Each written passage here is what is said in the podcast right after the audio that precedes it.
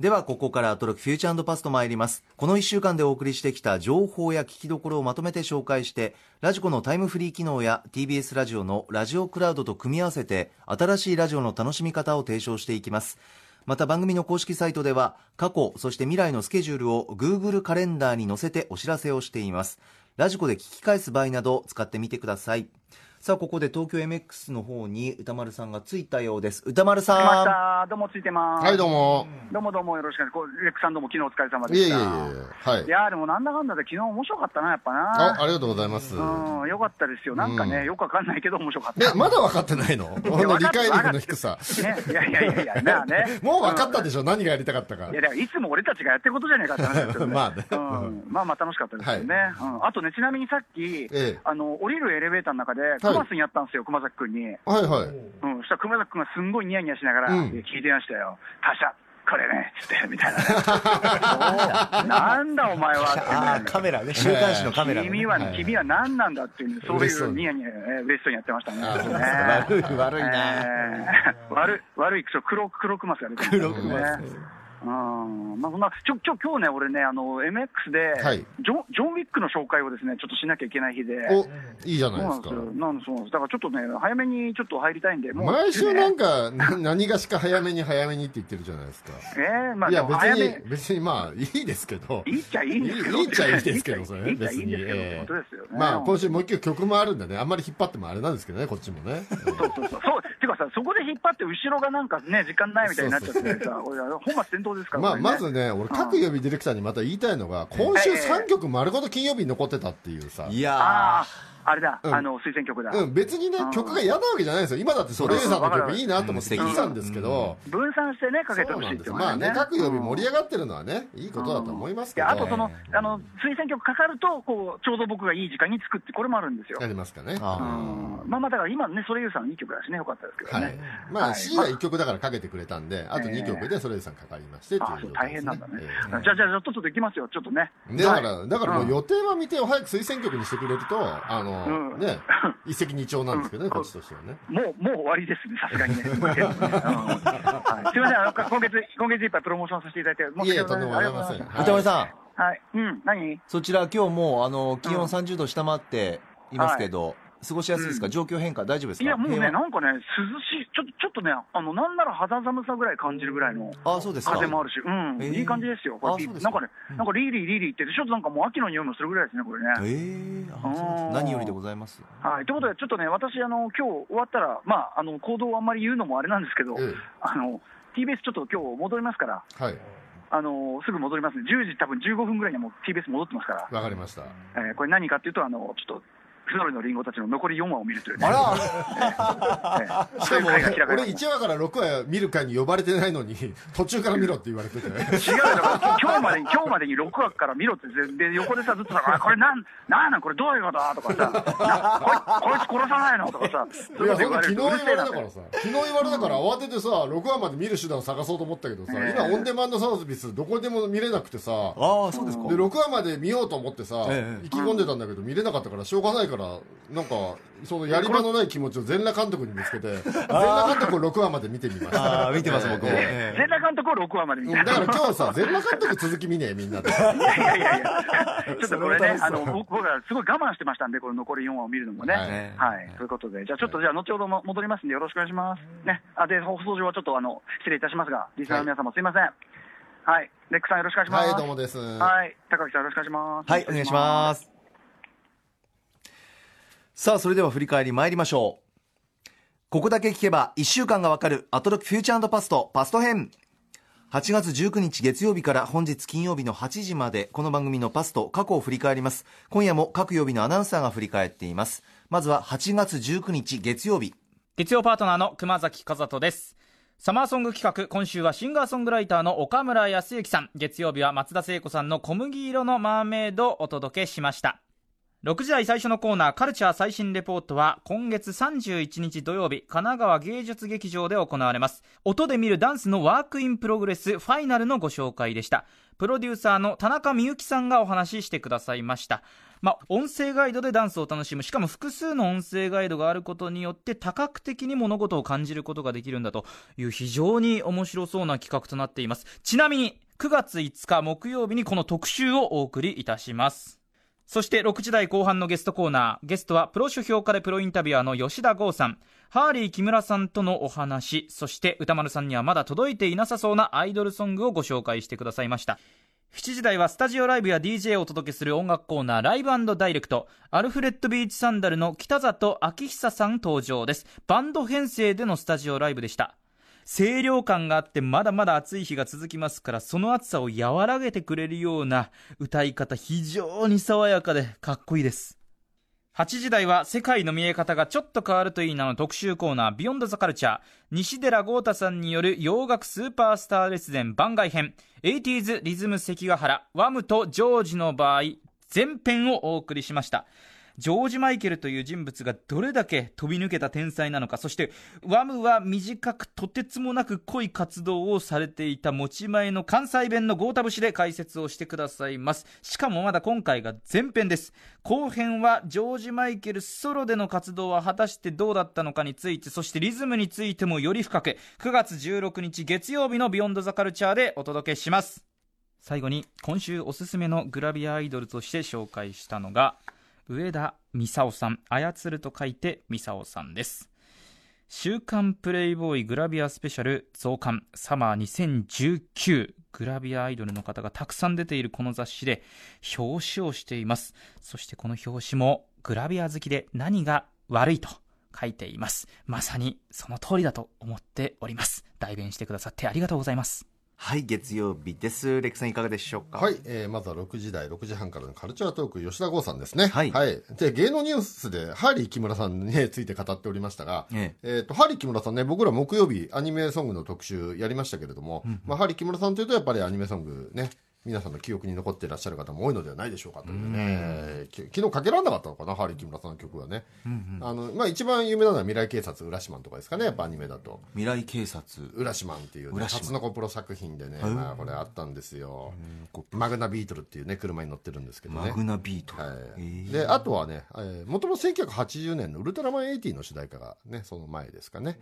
えーあとはね、えーテクノボイジャーとかありましたかね、アニメだとね。テクノボイジャテークノボイジャーも名曲。あと、ルパン三世の、えっと80年のエンディングテーマとかも担当されてたんですかね。はあとか、まあ、いろいろ、木村昇とか、ハーリー木村とか、ハーリーとか、名前いくつかあるんですけどね。その木村さんの面白い話を吉田剛ちゃんが披露し、面白い話なのかな まあまあ、面白い話なのかな。でもその芸能ニュースと宇多丸さんがまだ、えっ、と、聞いてなさそうなアイドルソングっていう、その二つがなんかもう組み合わせになってるのはまずおかしいだろうと思うんですけど。関係ねえだろ、芸能ニュースとそれって思うんだけど、このコーナー。もうなんかそれが定番になってきたんですかね。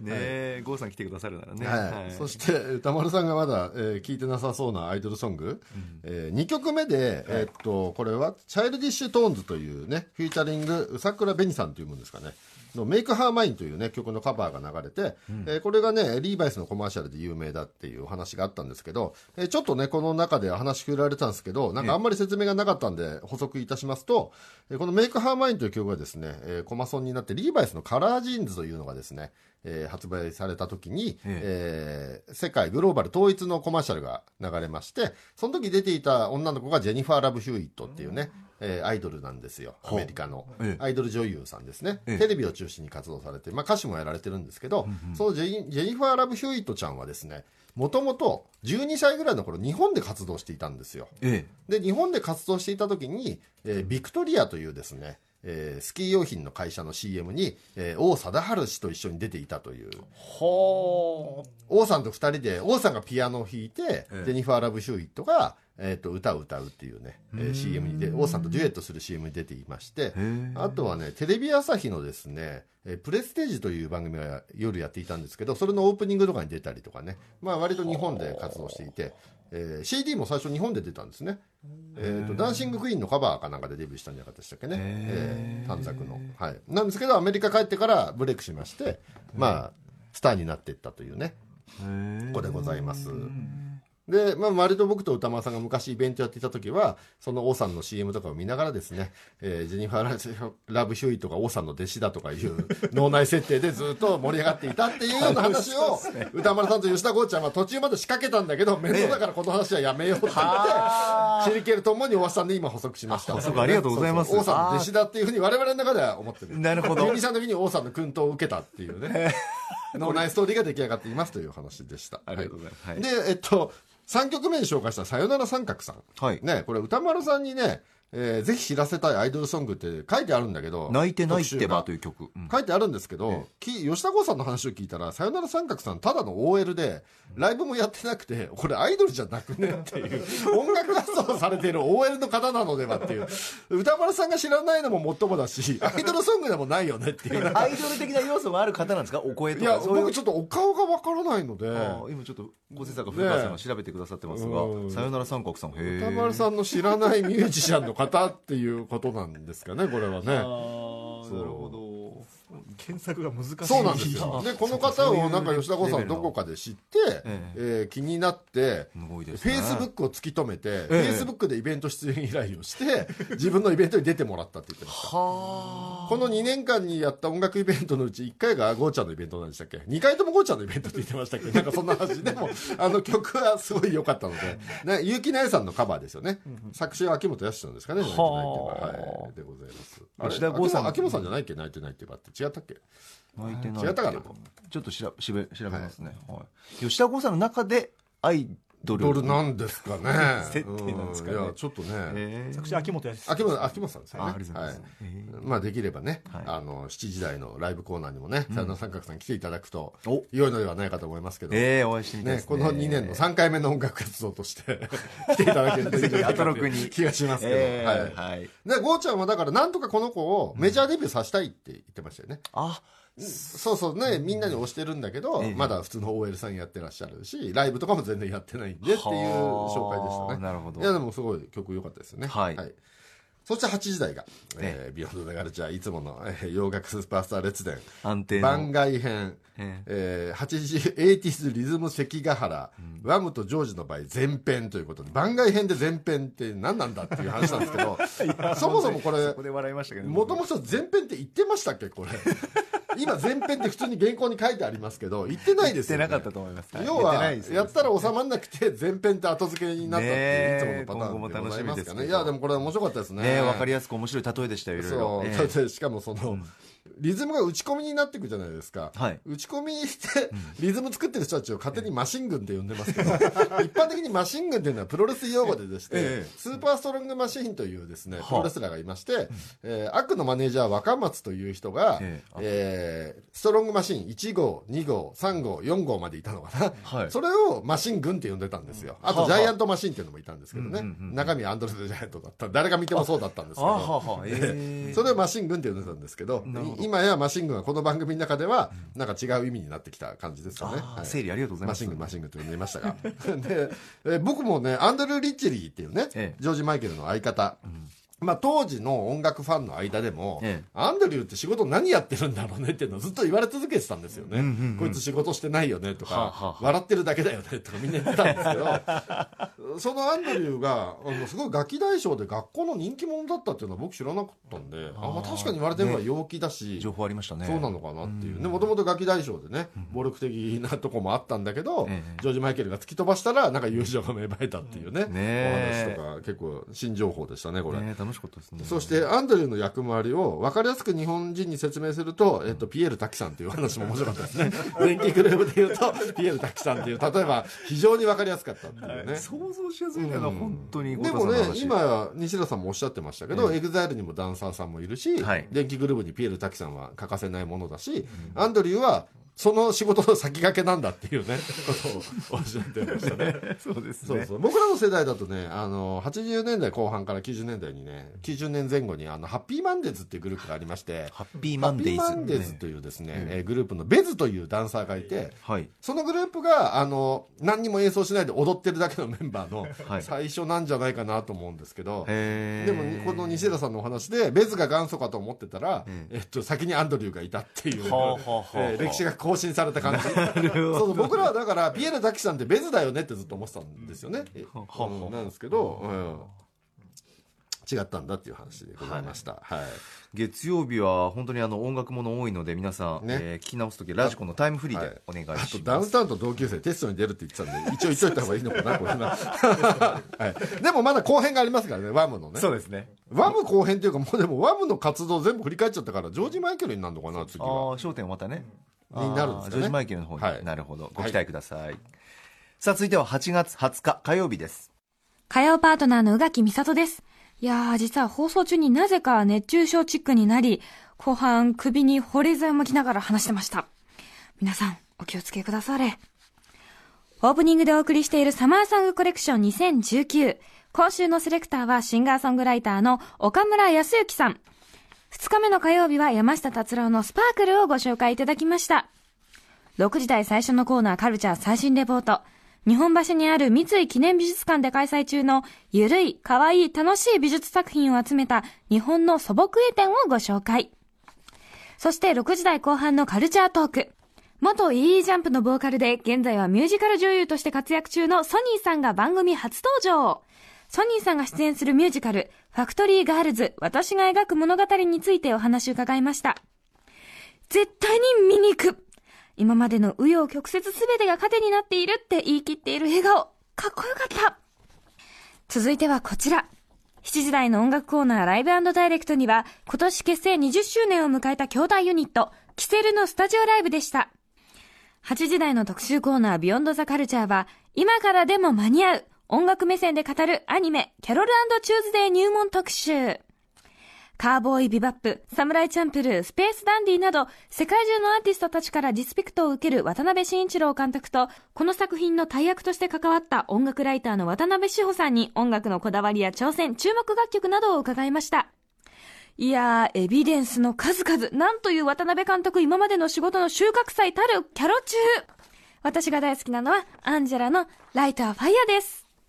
さあ火曜日でございますレックさん。はい、えーまずカルチャートーク、いいジャンプのソニーさんがなんと登場ということで。いやー私の世代ですからね。ね。えー熱量すごかったですよソニーさんね、えもうまっすぐなんだなーってこんなにね。そして私と歌村さんも世代なので。まあハロプロに夢中だったんで、あの我々の中ではもう名誉ハロプロメンバーなのでやっぱりいいジャンプさん世代ですからね。そうですよね、うん。やっぱり和田マネが担当してそるハーモニーねプロモーションということで、ええ。まあやっぱりねほぼほぼハロプロっていう感じで応援してましたんでよくそう歌丸さんん和田マネージャーのこと振ってくれた。ねえ、和田マネー。もともと和田マネーのラジオ番組でね、ワンコーナー任せてもらったりとかね、ええしたりとかね、ありましたよね。いや、でも、なんか面白かったのが、僕とか歌丸さんやっぱり、当時ハロプロ夢中だったし、い。いジャンプも同じ気持ちで応援していたんですけど宇垣さんは、ミュージカルが大好きなんで、今のソニーさんを、まあ、超リスペクトしてるこの感じとかね。ありましたね。面白いですよね。いや、でもソニーさん、ね、過去のいろんな体験も全部ね、糧になってますって言ってたけど、はい。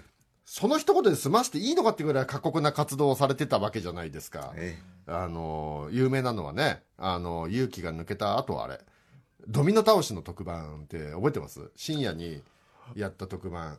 ソニンがドミノのなんかギネスかなんかに挑戦させられて、1, 1ヶ月ぐらい体育館に閉じ込められて、毎日ドミノ作ってて、懐かしい。で、だいぶできたところで崩れちゃって全部。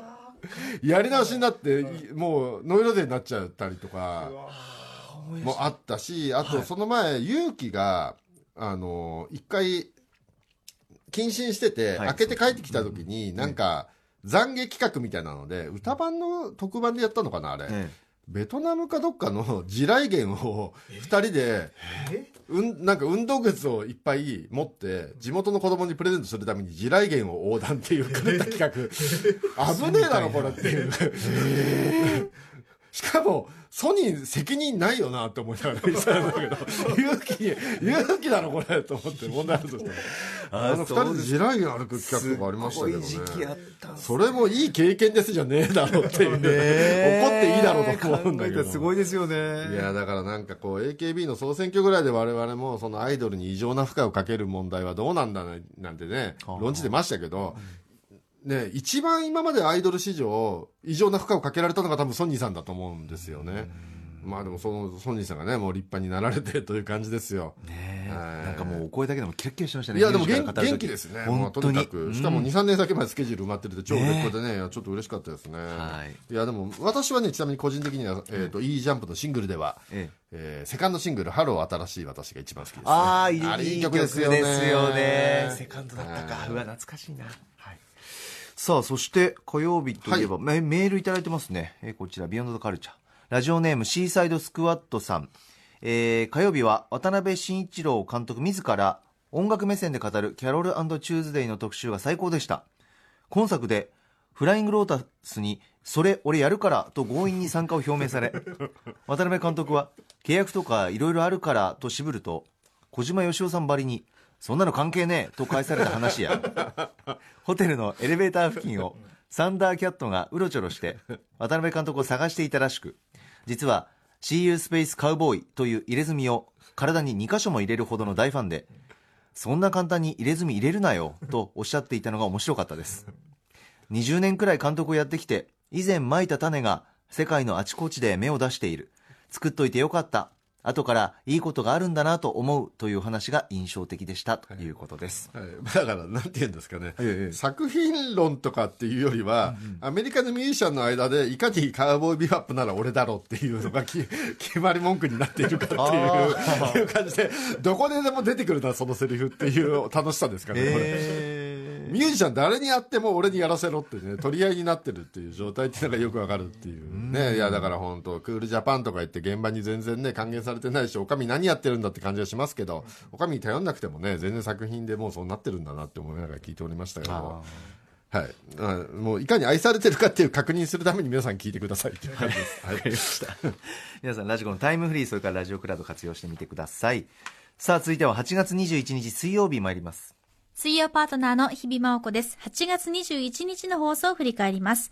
まずはオープニング夏限定の企画、アトロクサマーソングコレクション2019。岡村康之さんが選んだサマーソングは、ジョアン・ジルベルトのウェイブでした。6時台前半のカルチャー最新レポート、都内最大級の夏フェス第45回、新宿三井ビル会社対抗のど自慢大会について、スタジオを抜け出して直接現場に行った歌丸さんと、そして去年もお世話になりました。このイベントを毎年取材しているライターの下井草修さんに現場からレポートしてもらいました。いやー、楽しそうだった。歌丸さんの楽しそうな声、そしてこの周りの音を聞くだけでも、こちらにもワクワクが伝わったイベントでした。私も絶対行く。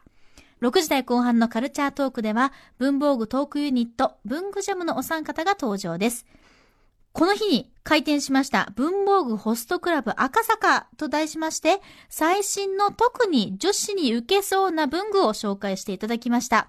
いやー、まんまとキャッキャしてしまいましたね。このお三方が見つけてきてくれる文房具がもう、絶妙なツボを押さえてくれる可愛くて便利で、そして使ってみたい文房具がいっぱいありました。あの、多分、インスタグラムとかでも写真が上がってるので、ぜひ皆さんチェックしてみてください。女子だけではなくて、きっと男性にも使いやすいものたくさんあると思います。続いてはこちら。7時からのライブダイレクトのゲストは、以前、去年の5月頃、歌丸さんも紹介していました、ニューヨーク、クイーンズ出身のビートメーカー、プロデューサー、そして DJ の人情井さんにお越しいただきました。人情さん、本当にあの、紳士的な姿、優しい笑顔というのが印象的です。通訳で来ていただいた大前さんの通訳もまた絶妙素敵でしたよ。そして、8時からの特集コーナー、ビヨンドザカルチャーでは、時代劇研究家の春日太一さんと、アニメ評論家の藤津亮太さんをお迎えし、奥深きインタビューの世界に迫る新企画をお送りしました。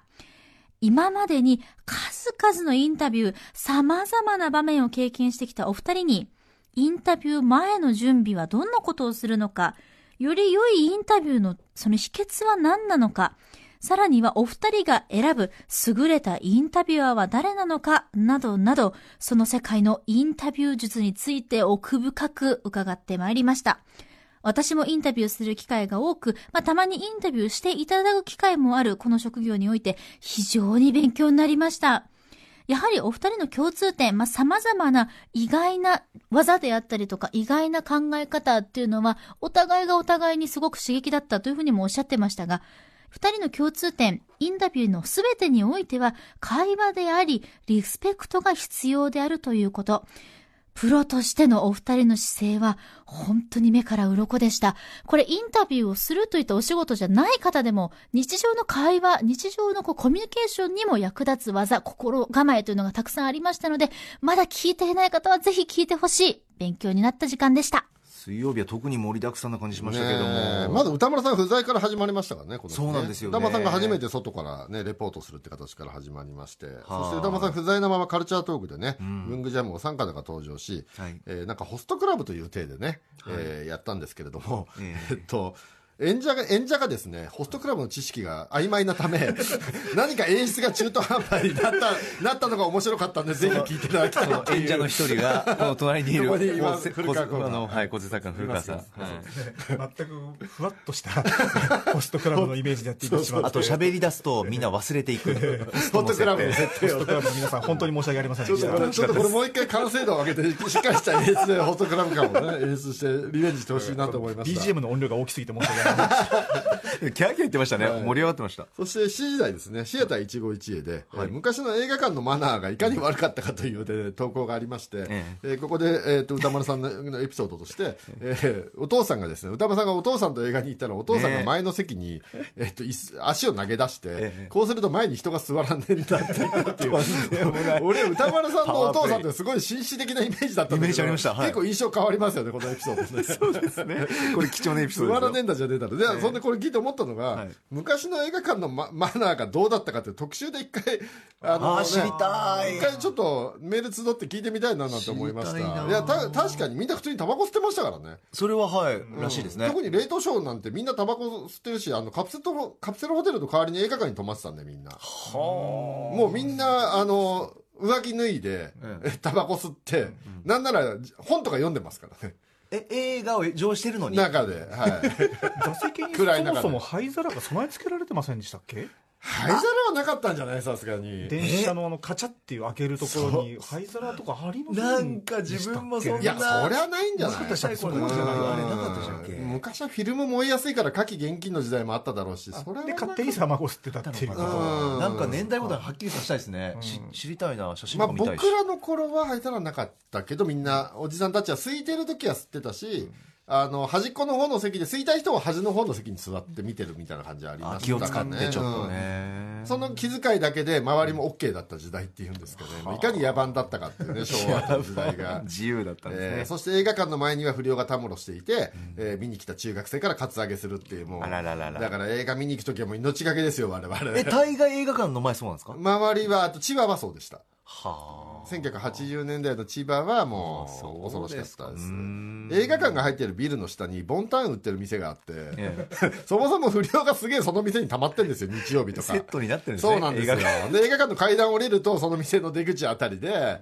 不良が待ってるんですよ気合い入れないといけないですねそうなんですよ 逃走経路とか確認してから自転車の方止めてましたもん映画あそうですか。うんはあ、時代ですね。ねは。はいいさあ、そしてビヨンドザカルチャーについてメールいただいております。ラジオネーム、イタさん。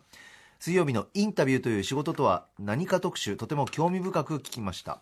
私は精神科で臨床心理士として働いているので、実際に自分の仕事にもフィードバックできる内容でとても良かったです。とてもありがちな応用性のないハウトゥーや単なる武勇伝なインタビュー語りとは違って、とても本質的で重要な領域に踏み込んでいたと思います。春日さんと藤津さん、それぞれにメソッドの違いがありましたが、個々人のパーソナリティを生かして相手の言葉を引き出せるようなスタイルを磨いていくしかないのだなと救われた気持ちでしたということです。はい、あの特集の中でもおっしゃってましたけれども、ええ。インタビューっていうのは会話なんでって藤井さんも春日さんもおっしゃっていたのでそうですね。だからこれはインタビューのスキルだけじゃなくて日常に活かせるお話なんですよね、うん。そもそもだから日常会話はね僕みたいに一方通行になりがちな人間が一番聞いた方がいいい ご自身で言い出えー自覚があるんですよ、私はね。助けられておりますもうすごいために、ためになるなと思って聞いてました。で、このね、あの、インタビューの中でもお話、インタビューでは特集の中でもお話に出てた吉田剛ちゃんが、はい。あの聞き出す力っていう、インタビューについての連載をずっと漫画娯楽でやってるんですよね。あ娯楽で。の巻末でもう何年もやってて、で、えーそれ一回ね、まとめて新書で出たんですよ、聞き出す力が。そしたらめ、めちゃくちゃ売れちゃって、えビジネス書のコーナーに並べられて、吉田剛の本がビジネス書になっちゃったんですよね。だからやっぱり仕事に活かせるとか、うんっていうことになって、やっぱりだからインタビュアーの方のお話ってね、すごいためになりますよね。で要するにこの回聞けば聞き上手とはみたいなところも学べるというそうそうこれか万人にお勧めしたいっていうか、もうこれね、お家でも使えばね、夫婦仲も良くなるだろうしね、いいことずくめだと思うんでね。ああええこれ第1回ということでずっと続けていくってことなんですかね。シリーズ予定でございますあこれ楽しみです、いやー本当にね楽しいですねいろんな方読んでほしいと思います、はい。さあ続いては8月22日木曜日ですいきますリーサルミナソン、違う、誰だ、誰だ、そうです。すいません。いきますリーサルウナポンことうなえりさです。えー木曜日はですね、なんと衝撃的なオープニングから始まりました。歌丸さんが、週刊誌に、取られたということなんですが、まあ、実際にね、記事になるかはわかりません。けれども、まあ、怖いですよね。まだ実は私、そういったことがありませんで、平和な生活を送ってるんですけども、え？え、なになにあ、私ですか？もうもうね、いくらでも毎日貼ってください。はい、そんな感じで、木曜日振り返らせていただきます。6時台のカルチャー最新レポートは、グラフィックデザイナーの有山達也さんに、来週火曜日27日から始まる有山さんの個展、音の形をご紹介いただきました。この個展はですね、音の形を探す旅の過程というのがテーマになっていまして、本当にレコード好きにはたまらない展覧会だと思います。レコードの盤面を顕微鏡で見ると非常に面白くって、髪の毛のキューティクルみたいでした。銀座にあるクリエーションギャラリー G8 で入館料は無料だそうです。ぜひ、行ってみてください。続いてのカルチャートークはラップユニット、チェルミコさんのレイチェルさんとマミコさんが登場し、ニューアルバムフィッシングについてお話ししてくれました。楽曲の話はもちろんなんですが、私は、もうあの二人のその、キャラクターにとっても胸を打たれました。同じ高校に行ったら、仲良くなりたいって思う憧れのタイプですね。あの二人のキャラクターは。素敵でした。続いて7時台のライブダイレクトは、ロサンゼルス在住のアジア系ラッパーでプロデューサー DJ のケロワンさんのスタジオライブでした。いやもう目をつむるとそこは本当にダンスフロア。身を任せて踊ってください。とっても気持ちいいです。さあ、そして、8時台のビヨンドザカルチャー。こちらは、アフターシックスジャンクションアニメソング総選挙をやるべきかやったらどうなるか、徹底議論特集。もうこれは、言いたいことはありません。もう聞いてほしい。ただそれだけ。いや、深い特集でしたね。ということで、レックさんこの後木曜日のね、ビヨンドザカルチャーについて触れてくれるんじゃないでしょうか。木曜日でした。お史上最大にうないさんの振り返りが短かったですね。何かしら僕らのメッセージが伝わった可能性ありますね さて木曜日ですがはい。まずオープニングトーク。はい。歌丸さんが写真週刊誌に撮られたというですね、今ホットな話題から始まりましたね、これね。ね、まあ、それについてはね、どういった内容なのかっていうのは、ぜひオープニングトーク皆さん聞いていただきたいなと思うんですが、そうですね。今日のオープニングでも触れてましたよね。そうです。はい。なので、えーそのフラッシュの件に関しては、はい。えー木曜、金曜のオープニングを聞いていただけたらと思います。お願いします。で、ちょっと私から提案なんですけれども、ええ。っと、歌丸さんに取材した記者の前川さんとおっしゃるんですかね。って言ってましたね。でせっかく接点ができたんですできたんですから、はい。カルチャートークなどにお越しいただいて、は写真週刊誌記者のお仕事なんていうのをね、紹介していただくなんていうのはどうなんでしょうか、あ興味深いですね。ね。聞いてみたいですね。へえなぜ宇多丸に白羽の矢が立ったのかとかも含め。経緯もだし。宇多丸さんもずっとそれ疑問に思ってますもんね。そうなんですよね。なんでこんなニュース性のない話がっておっしゃってるぐらいですから、その辺も含めねゲストで来ていただくなんていうのもありなんじゃないですか、ね、清原選手だってね、あのフライデーの番長日記やってるうちに仲良くなってってね、ええ。冬とか、おう寒いやろ、お前ら中入れやとか言って焼肉おごったりしてましたもんあ野球のね最初はブチ切れしたのに、だんだん仲良くなってったりしてね。ありましたし。そんなエピソードもあるか。らね、これをきっかけに歌丸さんと前川さんがすごい仲良くなるきっかけも、あれ、ね、なるかもしれないですからね。アトログ出入りするかもしれないぐらいなそうそうそうそう。レギュラーになるかもしれない。ね本当にどうなるか分かんないなあとか思って、いや、もしくは来週の記事が出たら歌丸さんがぶち切れて、それどころじゃなくなる可能性もありますけど、どういう書き方する気なのか分かんないですから。ね。ね歌丸さんも首かしげてましたけど、ええははい。い、さあそして、えー木曜日はメールいただいてます。これビヨンドザカルチャーですね。えーラジオネーム。失礼。失礼。早っ。早っ、えーなぜ失礼か、まあ、聞いてもらえると余計わかると思うんですけど、この回。横浜黄昏バナナスタンドさん。今週最も面白かったのは 木曜日の徹底討論。アトロクでアニソン総選挙はやるべきかです。これぞアトロクなロジック合戦。職場で学校であるいは家庭ではまともに聞いてもらえない自慢のもしくは面倒くさいヘリクツたちの成仏の場として最高の企画でした。忖度の可視化なるキラーフレーズも出て最終的に民主主義のパロディーにも見えてきてとてもスリリングでした。シリーズ化希望ですということです。ありがとうございます。ね、これ、ここにいる構成作家古川さんと僕で、えーこんな特集やったら面白いんじゃないかって話をしていたんですけれども、で、あんまりね、説明すると野暮かなと思いまして、ええ。こういうメールが欲しいってあんまり具体的に言わなかったんですけど、ええ。リスナーさすがっていうか、もう僕らが待ってたもんがもう、ええ。期待以上のものが来たっていうか、そうこういう特集をやりたかったんですよ。こういう、こういうみんなの、みんなの、あの、冷静な分析もあれば、身勝手な、えっと、ガンダムが好きという気持ちは裏切れないみたいな、無理やりロジックも含め、もうみんなで好きなロジック合戦やろうぜっていう、はい。だからその、ちょっとね、土曜っぽいことやろうぜっていうことですかね。なんかすごく嬉しかったというか楽しかったのが、はい。曲プラス、うーん、なんだろう、このアトロクっていう番組って、はい。リスナーってこういう人いないとか、こんな番組じゃないっていうところも客観的に踏まえるじゃないですか。はいそうですねそれがやっぱり一員としてすごくこう湧きましたよね。ねあこういう見方もあるんですよ。こういう風なリスナーがいるのかなとか。極端なあのご意見も多かったんですけど、そうそうそんなではないのでなっていうことも思いましたでもリスナーの皆さん打てば響くというかそうですこういうの待ってたんですっていうメールが大量に来ましてねいやもうありがたいあれだけの説明でやっぱちゃんと伝わってたんですね。もう我が家を得たりという感じでね。ね。だからあの何ですかね。真面目な総選挙は期待一部の方はちょっとねえーちょっとお叱り受けるかもしれませんが。まあ、い真面目な総選挙やらないとも言っていませやんかららないと見てねこれはね。ねやるかどうかも総選挙で決めるし。ちなみに今日 DJ していただいたラムライダーさんも開口一番とにかくアニソン総選挙がめちゃくちゃ面白かったですありがとうごでざいます。アニソン総選挙じゃないんだアニソン総選挙やったらどうなるか会議が面白かったですありがとうございます。その後ご自身のお話もいくらちょっっとラムライダーさん残ってらっしゃるんでもしよかったらちょっとご意見を直接聞かせていただけると。ラムライダーさん。はい。サブにいらっしゃって、あ、今来てくださる。皆さんずーっとね、喋ってらっしゃったんですよ、はいはいはいはいはい。今日。先ほどありがとうございました。ありがとうございました。ありがとうございました。ねえ。いかがでしたか？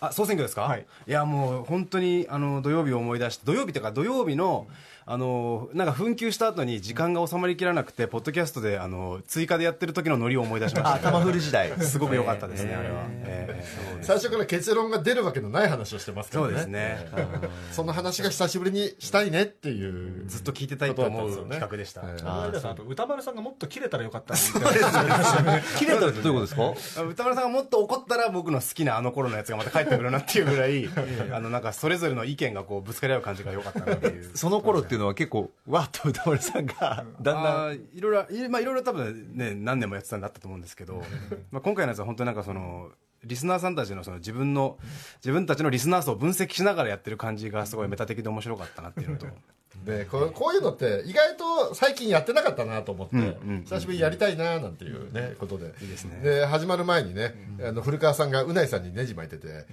レックさんとか歌丸さんに老害って言っていいからね。ネジ巻いてて。はっきり言っていいからねとネジ巻いて。て古川さんそうそういやいやいやどういうことですか？いろんなジェネレーションの方が聞いてらっしゃいますから、ええこれはもうみんないろんな世代を代表して今日は話し合う会だよと。ところどころあのリスナーの人の言い切りが入るあのアフターシックスジャンクションは野球ファンから嫌われているのでそれがそうとは限らない。リスナーの皆さんにお言葉を返すようですが、そんなことはないと思いますよ。両立できますって。自 分たちで振っておきながら自分たちでそれを否定するっていう、非常に手間のかかる、大変面白い。別にでも昔に戻りたいというわけじゃなくて、こういう楽しさはやっぱいつだってありますよねという、そんなようなことができたらなという特集こういうのもなんか時々あった方がいいんじゃないかなっていうね、聞きたいですね。いう感じですかね。風通しの良いというか、ある意味、うん、いろんな意見聞けたし。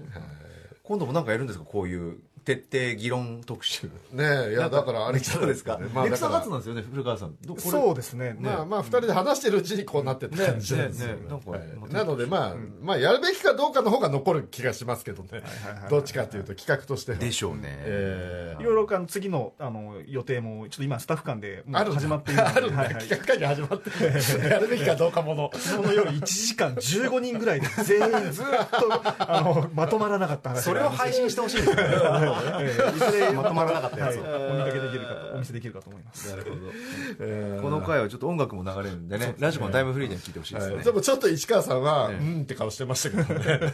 結論出ねえのかって。やはり発注の段階で企画趣旨がいいまいち正確に伝わっていなかったらしいというのが後から分かりましたあ市川さんはいえーそうですね、こんな話だったんだと思いながら話していたらしいんですけどもとても楽しかったとおっしゃってください。すごい準備してくださったんですよねだって。あとこれ、どっかでね、どっかで発表できないの、市川さんの選曲すげえ良かったんですけどね。あのーちょっとずらっとありますけどねね、入ってそうな曲と好きな曲を分けて、あの、書いてきてくださったのが、入ってそうな曲とかね、あの、まさに皆さんのメールにあったようなやつが並んでいて、わ、すごいなって分析がすごいなと思ったりとすごいなか。世代ごとにいろいろ刺さるはい。しかも好きな曲の方にね、いきなり1曲目ね、ダンバイン飛ぶとか書いてあったりとか最高ですけどね。いやー見ちゃい意外と千年女王が入ってるとかね、意外なコスモスドリームが入ってたりとかね。やっぱりでも入ってそうな曲よりこう好きな曲を見てる方が楽しいですね。やっぱりね、その個人個人のこうあ面白いなと思います、はい。村井さんももしこの企画第2弾第3弾続いていくだったらぜひご参加もぜひぜひ。はいはい、お待ちしております。嫌いではないタイプとお理えしてますもちろんです、もちろんです。さあそれでは最後。本日8月23日金曜日参りますカルチャー最新レポートライターの下井草秀さんに新宿三井ビル会社対抗のど自慢、えー決勝大会の模様をレポートしていただきました。えー6時台後半ムービーウォッチメン今夜宇多丸さんが評論したのはアイアンマンやジャングルブックのジョン・ファブロー監督が名作ディズニーアニメーションを超実写映画化したライオンキングでした。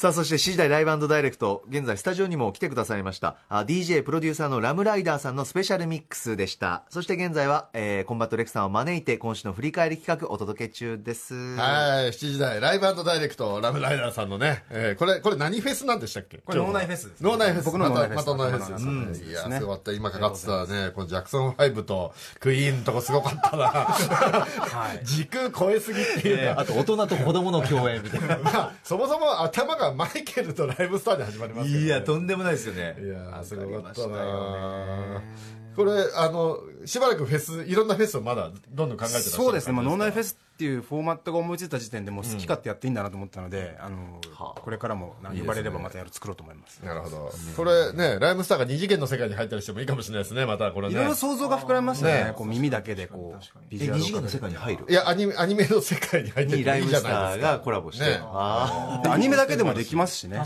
確かにだし、これ何だって入れますよ。別にラ、ライムスターがスターウォーズの世界に入ったっていいわけですもんね。そうですね。何でもできちゃう。いろんなことね。そうだ、ジョー・ウィリアムスとライムスターが一緒にやったっていいわけですから、脳内フェスですからね。何でもいけますいやねこれ夢広がりますね、これね。はいぜひまたよろしくお願いしますよろしくお願いしまはいす、さあということで本日振り返りで紹介した各コーナーはラジコのタイムフリー機能それから TBS ラジオのラジオクラウドでもお楽しみいただけます以上ここまでパスト編でした。この後は来週1週間の予定フューチャー編です。そしてラムライダーさん本日は本当にありがとうございます。ありがとうございました。お邪魔しました.では来週1週間のアフターシックスジャンクションの予定一気にお知らせします。オープニングの夏限定企画アトロクサマーソングコレクション2019最終週は歌丸さんの選曲でお送りします。ではまず8月26日月曜日6時半のカルチャートーク白夜書房の森田修一さんが登場。雑誌ブブカで歌丸さんが連載しているマブロンで紹介するアイドルソングを聴いていきます。7時のライブコーナーは踊れる5人組ジャズバンドトライフォース。8時の特集は月一洋楽企画音楽ジャーナリスト高橋義明さんによる最新洋楽解説です。続いて27日火曜日。6時半からはアニメーター井上俊之さんに9月6日から公開されるアニメ映画「ロングウェイノース地球のてっぺん」についてご紹介いただきます。7時からはシンガーソングライター竹内杏奈さんによるバンド編成でのスタジオライブ。8時は瞑想王ボーダーハードルーツタコポンなどを手掛けた漫画原作者カリブ・マレーという男について。コラムニストのブルボン小林さん、ライターのクーロン・ジョーさんによる漫画アクション編集、あ、さん漫画アクション編集長平田正幸さんのお三方をゲストに迎え、カリブ・マレーに迫ります。28日水曜日です。6時半からは写真家野村咲子さんが登場。7時からは80年代中盤から90年代に一世を風靡したユーロビート界のスーパースターマイケル・フォーチュナティ これすげえな。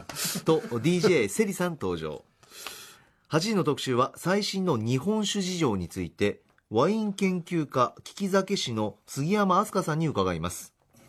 29日木曜日6時台のカルチャー最新レポートとカルチャートークは、とある場所から新人レポーターがお送りする予定です。7時は月1レギュラー DJ の tofubeats さんが登場。またクイズかな？8時からは映画ワンサーポンナタイムインハリウッド公開記念、クエンティン・タラティーノ監督、ラジオ独占インタビュー。本当にやんのこれ。歌丸さんがタランティーノ監督にインタビューしてきた模様をお送りします。本当かよ。そして30日金曜日です。6時半、歌丸さんの最新映画表は、ダンス with me です。え7時からは、地獄の住人を名乗る3人組バンド、スキッツォイドマンのスタジオライブ。そして8時からは1週間の番組振り返ります。アトロックフューチャーパスト、オコマットレクさんとエッセイストで漫画家の島尾真帆さん来てくださいます。はい。さあ来週ですが。まず月曜日が、えー6時半カルチャートーク、白夜書房森田修一さん、えー8時台が高橋義明さんということで、終わった後、絶対この二人は飲みに行くと思うんで合流したいなという気持ち。うーん、遊びに行こうかな、月曜日。この予定がうんはい。そして、えっと、えーこれ、な何ですか？水曜日？水曜日。水曜日。マイケル・フォーチュナティ。これどういうことなんですか？マイケルフォーチュナ今ティ。来日何するの？ユーロビート界スーパースター。これはそうか山本さんの世代だと生まれた頃になっちゃうのかもうね。え？生まれ流行てないってたの可能性ゆえ？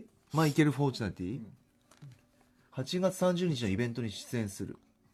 ボンボンディスコ。すごい。あ言ってましたねすごいな。まあ確かに今ね盆踊りすごいことになってますもんね。僕の地元中野でも盆踊りやってるじゃないですか。通りがかると普通にボンジョビとかで踊ってますよみんな、え？うん、洋あ楽で。ーそうなのああなるほどなるほど。その盆踊りでボンジョビかけたの DJ セリさん？それが DJ セリさん。あ来てください。なるほどなるほど。ねえそして木曜日クエンティン・タランティーノ監督ラジオ独占インタビューこれマジっすか？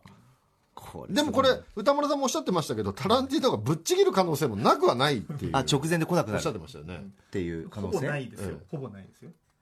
もらってるあスケジュールはもらってる。はい。あ来るかー可能性ゼロではないというぐらいのあれですかね、うん。まあでもタランティーノですからね。なんつっても世界のタランティーノですからね。